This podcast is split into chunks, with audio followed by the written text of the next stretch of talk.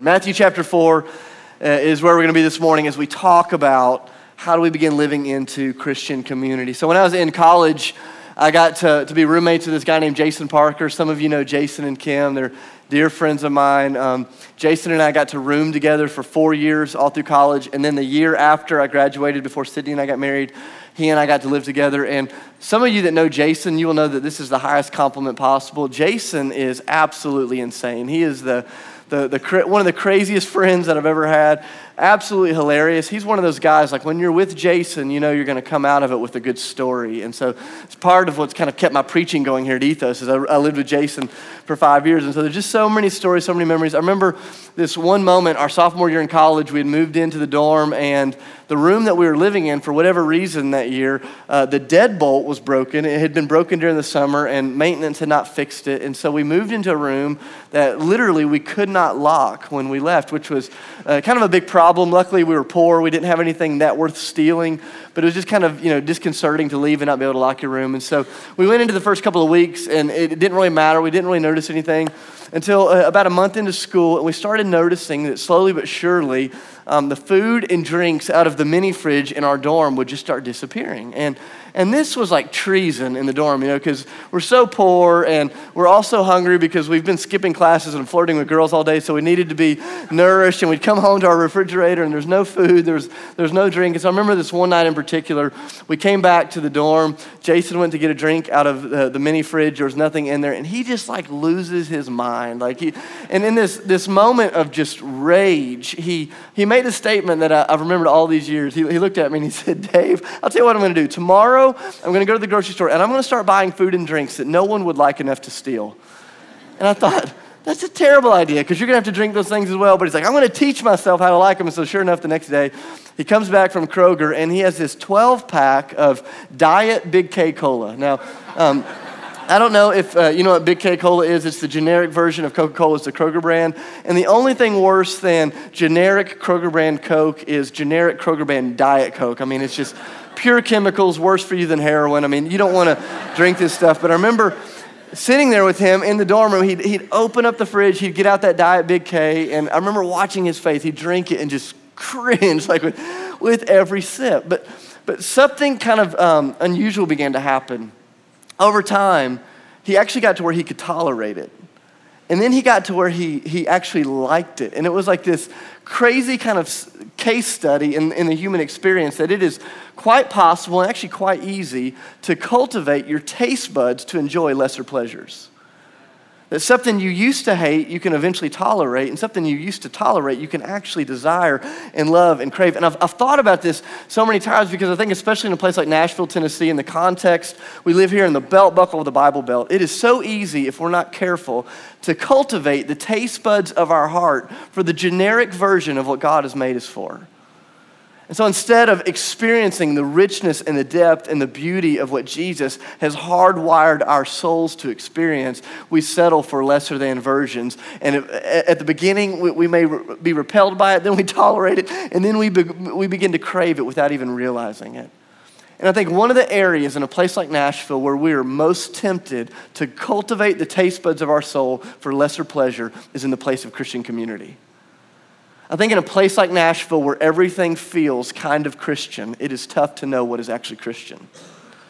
In a place like Nashville where you kind of assume everyone is somewhat Christian, it's tough to know what it looks like to live as a community of Christians. And I want to kind of define this phrase for us this morning as we jump into the teaching, because I'm going to use this phrase Christian community over and over and over. And I want to make sure that we're all kind of on the same place. When I'm talking about Christian community, I'm not talking about Christian friends.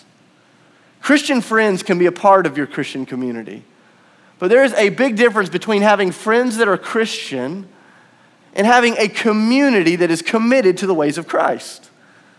It is one thing to say, man, I watch football with a bunch of guys that go to church. It is another thing to say, I am in a group of men that are helping me become more and more like Jesus, that are concerned with my holiness, that are concerned with the way that I talk, that are concerned with the ways that I live, that are concerned with the mission that I am or am not currently engaged in. There's a difference between Christian friendship and Christian community. And I think sometimes because we don't discern the difference, we end up training the taste buds of our souls for lesser pleasures, and we end up with something that's not very satisfying. And we wonder why no one from the outside wants anything to do with it.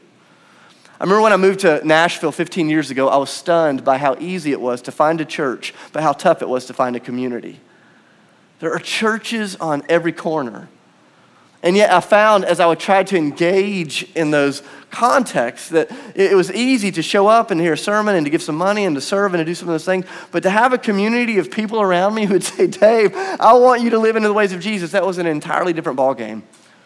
And without even meaning to, over the years, I started cultivating the taste buds of my soul for a lesser than version of Christian community. And I started saying things like, I just want to find a church with solid teaching.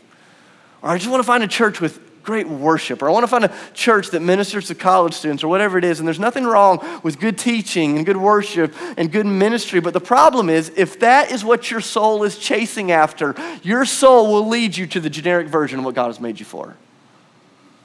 And over the next five or six weeks, we're going to talk about what does it look like? What does it mean to be anchored in the type of community that Jesus gave his life for and raised from the dead for? And how can we begin recalibrating the taste buds of our heart to crave the very thing that God has made us for? So this morning, we're going to jump into Matthew chapter 4, and I want us to look at two non negotiables two like foundational elements that I believe every Christian community needs if it's actually going to be a Christian community. We're going to do that by coming out of Matthew chapter 4. The, the cliff notes of the story are Jesus, uh, at this point in the story, is about 30 years old. He's been baptized. He has uh, been tempted in the desert for 40 days. He has begun his itinerant ministry, traveling around preaching uh, to those who don't yet know about the goodness of the kingdom of God. And so here in Matthew chapter 4, he's going to begin assembling the very first Christian community. If you grew up in church, a lot of times when we think of the first Christian community, we think of Acts chapter 2. But I would argue that the, the first Christian community is the one that Jesus built around himself when he started taking men and women who did not yet know him and inviting them into a covenant relationship with him and with each other. And so I want us to look at some of these non negotiables that begin to come to the surface. Matthew chapter 4, we're going to start in verse 18. Are you with me this morning? You here? You doing well? Okay, verse 18, it starts like this. It says, As Jesus was walking beside the Sea of Galilee, he saw two brothers Simon, who is also called Peter, and his brother Andrew. And they were casting a net into the lake because they were fishermen. And Jesus said to them, Come follow me, and I will send you out to fish for people. Or some of your Bibles say, Come follow me, and I will make you into fishers of people. And at once they left their nets and followed Jesus. Going on from there, he saw two other brothers, James the son of Zebedee and his brother John. They were in a boat with their father Zebedee preparing the nets, and Jesus called out to them as well. And immediately they left their boat and their father and they followed Jesus. This is the word of God out of Matthew chapter 4. Now, it's kind of, let's just admit for a second, this is an unusual picture of community. It's not typically kind of the starting point when we think about what does it mean to live in Christian community, but I would argue that there are two non negotiable things that are unfolding in this story that are kind of the right and left hand of Christian community as we're trying to walk with Jesus. And the first, if you're taking notes, the first thing I want you to notice is this element of grace. The first kind of non negotiable in the context of Christian community is, is grace. Now, eh, I don't know if you grew up in church or not. I don't know what you think of when you hear that word grace. I think a lot of times we, we take the word grace and we make it synonymous with forgiveness, or we make uh, grace synonymous with mercy. So we'll say things like, hey, I just really screwed things up and I need your grace. And, and that is a correct way to use grace. Grace certainly encompasses forgiveness, grace certainly encompasses mercy, but grace is so much bigger. It is so much more beautiful and robust than simply forgiveness or mercy. Grace is the inexhaustible, incomparable, undeserved kindness of God extended towards ordinary people like you and I, who cannot earn it, who do not deserve it, and who cannot repay it. Grace is the inexhaustible, incomparable, undeserved kindness of God showed towards ordinary people who don't deserve it, can't earn it, can't repay it. It is just the kindness of God invading the life of human beings. And what you begin to see here in Matthew chapter 4 is that this community is being formed not because these guys are solid believers, not because they're devoted to the synagogue, not because they're really nice or really good businessmen, but that this community is being founded upon the grace of Jesus and the grace of Jesus alone. I remember as a kid, I would read this story and it was like so perplexing to me because I thought, who in the world would be in the midst of their job and see some random guy walking down the beach and he tells them, hey, leave everything, come follow me? And who would do that? I don't know if you've ever thought about this before, but sometimes when you just read the scriptures, the, the first disciples seem like the most irresponsible, flaky human beings on planet Earth. But the Bible gives us this picture, this understanding of the disciples' relationship with Jesus far before this moment happens in Matthew chapter 4. Did you realize that Peter and Andrew and James and John had actually had a lot of significant encounters with Jesus before he ever calls them to leave their jobs? I think sometimes when you're reading the Bible, it just seems like one event after another, and, and, you don't get a timeline. Some scholars actually believe by the time you get to Matthew chapter 4, Jesus had been preaching in Peter's hometown for almost a year at that point. But you read some of the other places of the scripture, and you realize there is this relationship unfolding. John chapter 1 tells us that Andrew was one of the first guys to really see Jesus as he was.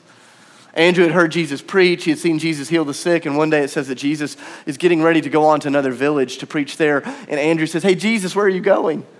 And Andrew says, Hey, come and seek. Like, come hang out with me. I want you to see where it is that I'm going. And John tells us that long before this moment in Matthew chapter 4 ever happened, Andrew went and spent an entire day hanging out with Jesus. And when he comes back, he sees his brother, he sees his friends, and he says, You will never believe this. I think I just found the Messiah. I've seen a man who is unlike any other man. He is different. Or Luke tells us about Peter's backstory. That Peter had heard the teaching, the preaching of Jesus. Uh, he had been encountered and impacted by Jesus. In fact, one day Jesus showed up at Peter's house. Peter's mother in law was sick. This was long before Peter had left everything to follow Jesus. Jesus shows up at Peter's house and he heals his mother in law right there on Peter's couch. Hung out, sat there in the room with them, Peter had had some encounters with Jesus before Jesus just walks along the shore. And so this is, this is not a moment where a stranger is walking down the beach and says, Hey, do you want to leave everything come follow me? It's a moment where they realized the one who was extending the invitation was better than them in every way. His power, his preaching, his presence was a, was a picture of God in ways that no one or nothing else had ever been. And so when Jesus extended the invitation, they said, Man, we want to be a part of that. And they understood at the core of who they were that what got them out of the boat into the friend group of Jesus was not their religiosity, was not their morality, was not their diligence, it was Jesus' grace. Can you imagine what it would have been like all those years later as the disciples are sitting around talking? They're like, man, do you remember the day Jesus showed up at our boat? Like, he, he came, he said, hey, we leave everything. Didn't you know that sometimes they sat around talking like, I wonder why he stopped at our boat?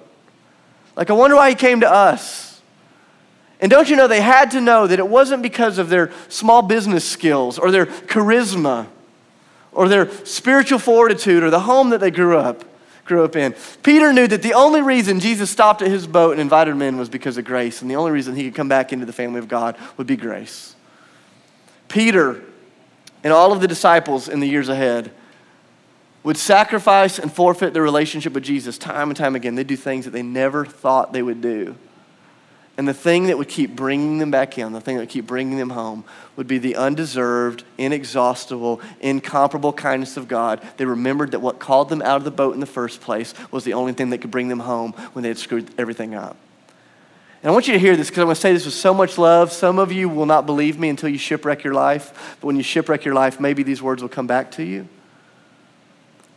is until your heart has been pierced by and saturated with the grace of Jesus, you will never be able to fully contribute to Christian community the way that you were meant to.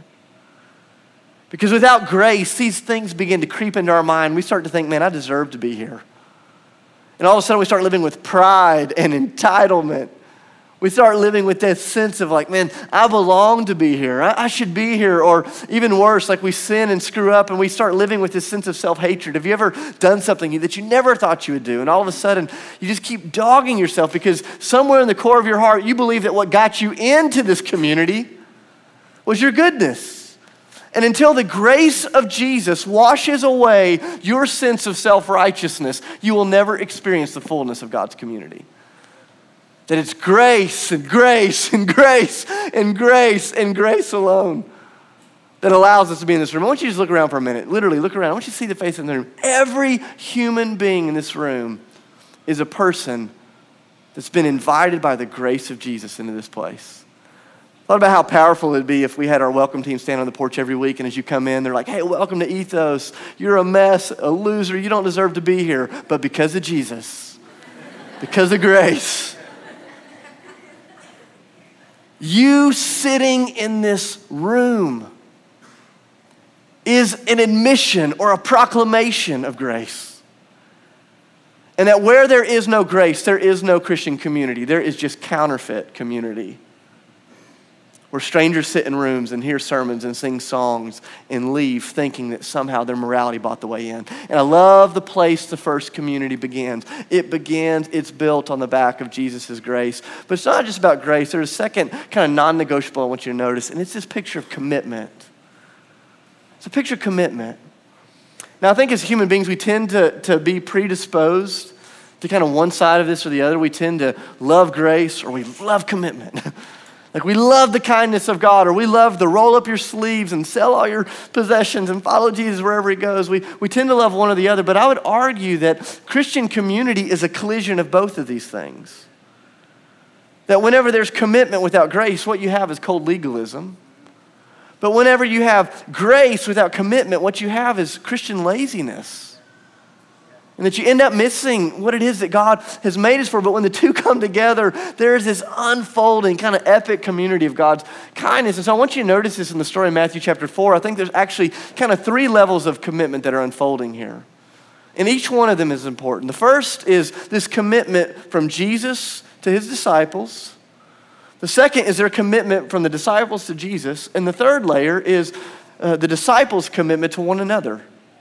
And so you see all of these levels of commitment from Jesus to them, from them to Jesus, from them to each other. And any Christian community that is actually a Christian community rooted in grace will, will um, develop and will reveal all these layers of commitment.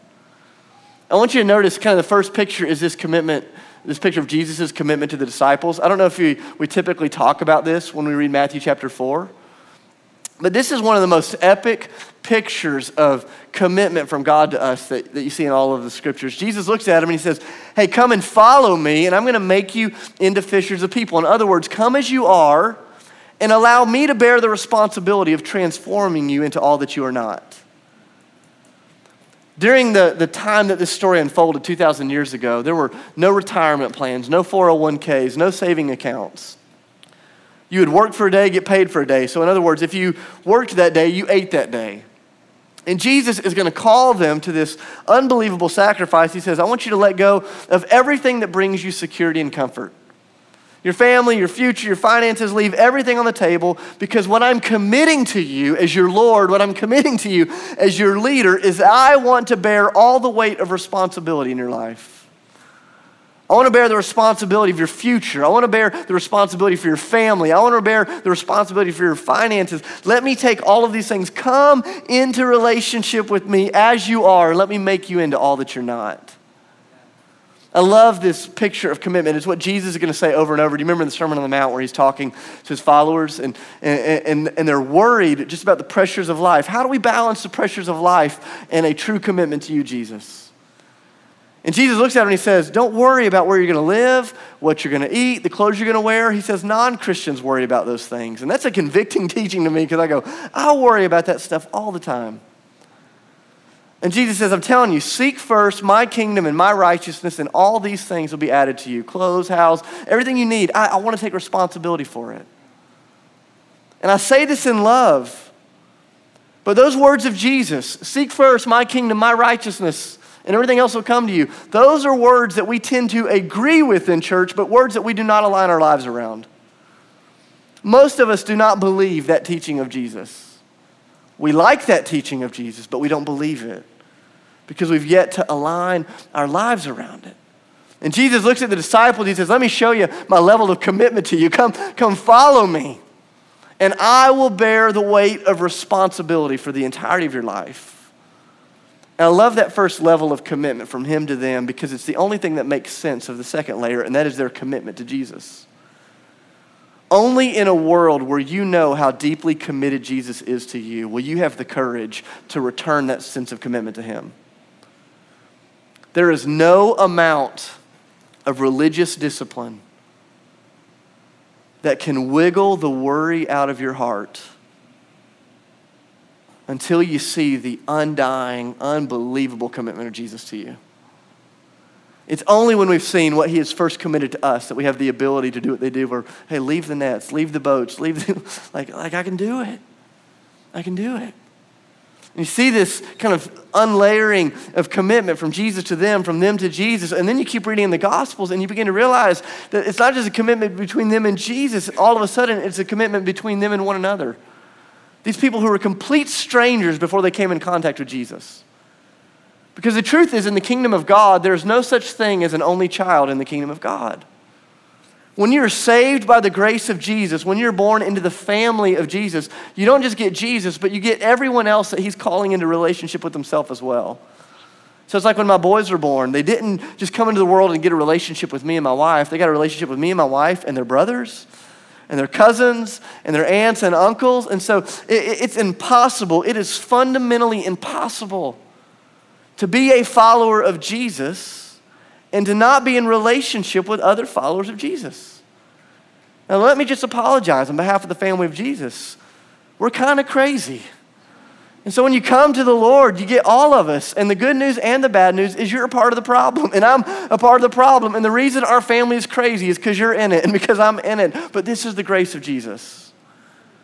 And all of a sudden, you see this unfolding in the life of these early disciples. You get to Luke chapter 8 way before the cross, way before the resurrection, way before the outpouring of the Holy Spirit. And you get this picture of a group of people that are already sharing their possessions and sharing their burdens and praying for each other and serving each other because they knew that to be born into the community of Jesus, they didn't just get Jesus, but they got each other. When Peter stepped out of the boat that day, he didn't just get Jesus, but he also got Andrew. And he didn't just get Andrew, but he got James and John. And then a few chapters later, he's going to get Matthew and Thomas and Zacchaeus and Judas. They didn't want Judas, but they're going to get Judas. And then they're going to get Mary. And they're going to get the whole family of God when they find themselves stepping into relationship with Jesus. And I want you to hear this because it's so important. That a community built on grace, but weak in commitment, is not a clear reflection of who it is that God's made us to be.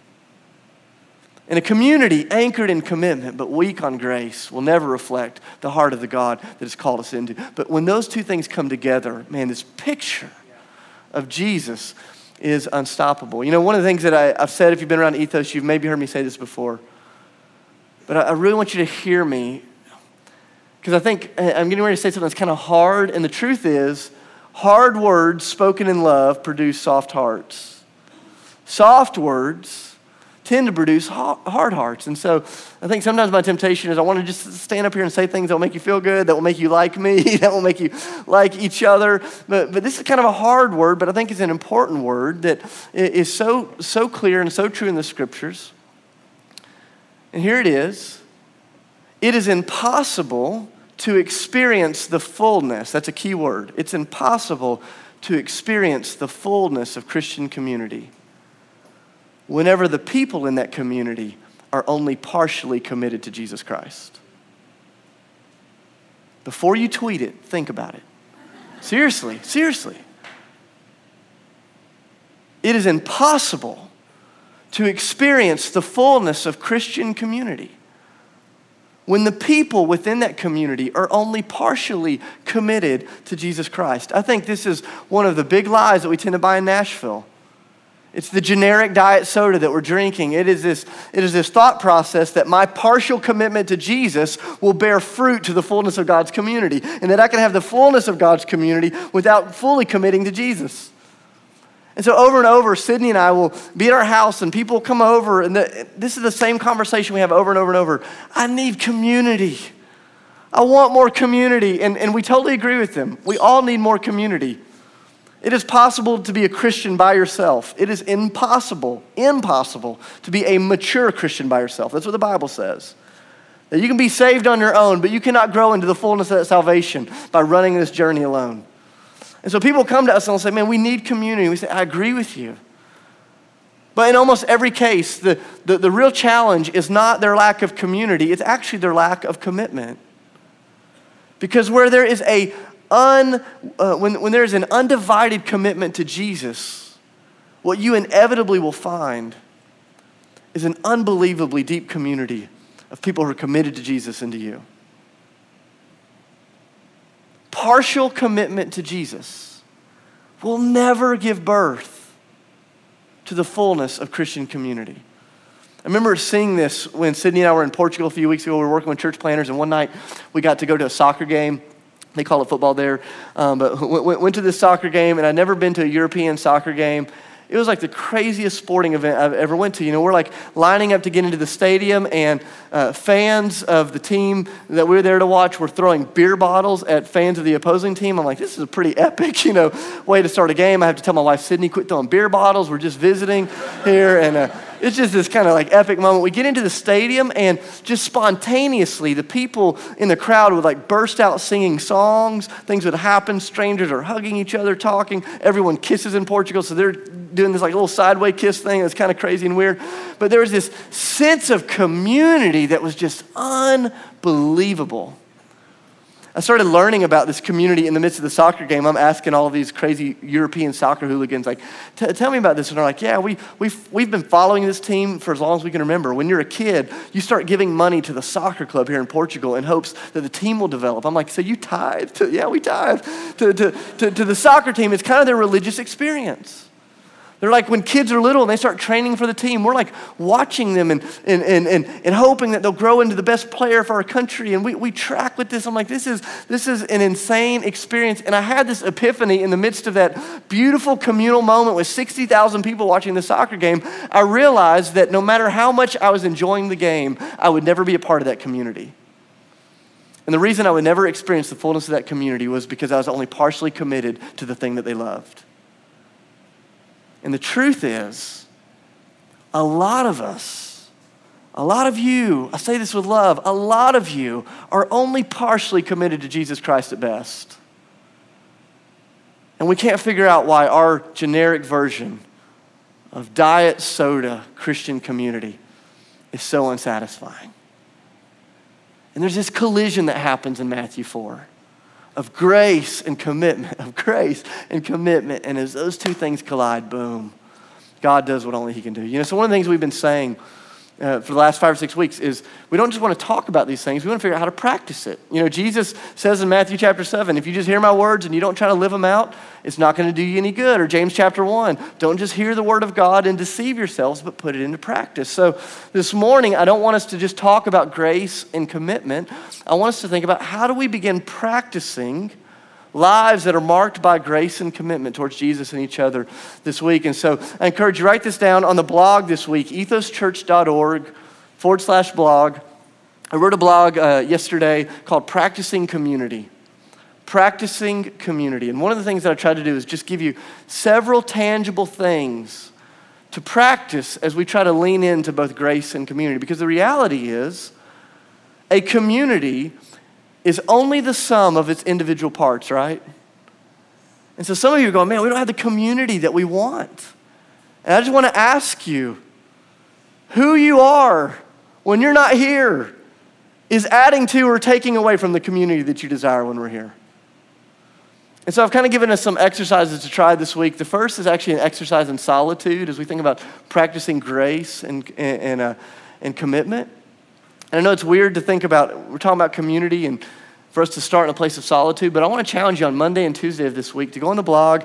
And I've given you four or five questions. You can uh, get your journals out, you can get your Bibles out, and to just spend a couple of hours with the Lord on Monday and Tuesday wrestling with some of those questions about grace and commitment. To really let God have his way in your heart and in your soul, because who we are together is a reflection of who we are when we're apart.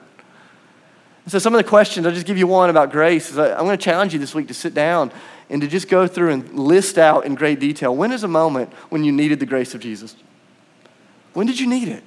When did you experience it? And so there's some questions about grace and commitment. So, kind of the first challenge this week is to get online, ethoschurch.org, go to the blog, and to spend some time living into some of those practices of solitude. But the second piece is something that I want to challenge us to do in community. And maybe this is with your house church, maybe this is with your neighbors, your friends, your suite mates, whoever it is. But I want to I want to challenge you. Go online. There's several things that, that you can practice this week as you're trying to live in both grace and commitment to those that are around you. I think about the way that I experienced grace and community when I was in college. Uh, I was 18 or 19 years old. I showed up at a great church here in Nashville. And there was a couple in their early 30s. At the time, I thought they were like senior citizens. I thought they were so old, but they're in their early 30s, had two small kids. And I remember this one Sunday after visiting the church, they weren't on staff there. They just tapped me on the shoulder and said, Hey, would you and your girlfriend come over to our house? Would you uh, eat lunch with us? You can do laundry at our place. You can hang out. Their name, names are Stan and Leanne Smith. And for the next four years, it became this practice where on Sundays after church, we'd just go over to their house and hang. And I had no idea what a picture of grace that was what a picture of God's undeserved kindness it was to a couple of college students for this couple on their one day off to open up their home, to bring us in, to feed us like kings, to love us and to serve us and share their family. I go, can you imagine what it would be like this week if every person in our church, some 3,000 people, just said, This is going to be the week where we're going to become undercover agents of grace? We're going to show the kindness of God to people who can never repay it. I'm not talking about uh, random acts of kindness, I'm talking about divine acts of kindness. And what if it became just your, your joy this week to go, man, how do, we, how do we display grace to those in this room and those beyond this room? There's some things I'm going to challenge you to do uh, in regards to commitment. Some of you have a lot of friends that are Christian, but your Christian friends are not helping you live into the community that God's made you for. Some of you have Christian friends that you watch football with every weekend, but those guys never sit down and ask you the hard questions of your heart. Some of you have lots of friends that go to church, but you don't have any friends that will step up and say, hey, what does it look like for us to live lives of holiness together? And so I want to challenge you this week. Like when you're sitting there just crushing that $8 salad bar at Ruby Tuesdays with your best friends, I want you to just challenge them and look at them in the eyes and say, Listen, we were made for more than this. Ethos, I say this with so much love. Like, I just want to spike my Bible, it gets me so excited. we are settling for counterfeit Christianity. Every time we come into this room, consume a sermon, sing some songs, and leave as strangers. Only you get to choose if there will be more. Only you get to decide if this will be a place marked by grace and commitment. Only you get to decide will you keep committing yourself to the people in this room, even when they choose not to commit themselves to you? It's, what, it's the way the kingdom of God works, and it's the way that Jesus is displayed. And the reason we get to do this is because Jesus gave us his grace and his commitment first. Those of you that are not Christians, man, you are so welcome here just as you are. Not because we're kind, not because we're open, not because we're wonderful, but because Christ, Jesus, and His grace and His commitment to you has done everything that needs to be done so that you can come into the community. And our prayer is that we will somehow reflect those two truths to you. And when we do that poorly, will you have grace towards us? Because we're people in process and we're learning. So let me, let me pray over you. Let's stand together as we get ready to take communion.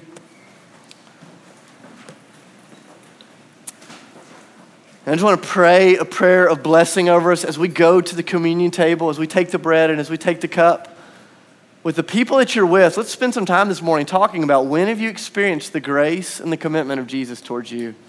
When have you experienced the grace and the commitment of someone that you love? When have you felt that? And, and let's talk about that in the context of community. Father, thank you for these men and women. Thank you for allowing us to be here together. God, in your kindness, would you keep us from settling for something less than what you've made us for? God, I pray that your grace and your commitment would be the thing that would draw us towards you and towards one another. God, protect us from legalism. Protect us from just the fear that comes with trying to do this in our own strength. God, if I said anything this morning that was not from you, would you forgive me of that? And would you help us to instantly forget it? And God, if I said something this morning that was of, of you, God, would you just please bury it into our hearts and help us to live it out so that we bear good fruit? In the name of Jesus, we pray. And together, God's people say, Amen.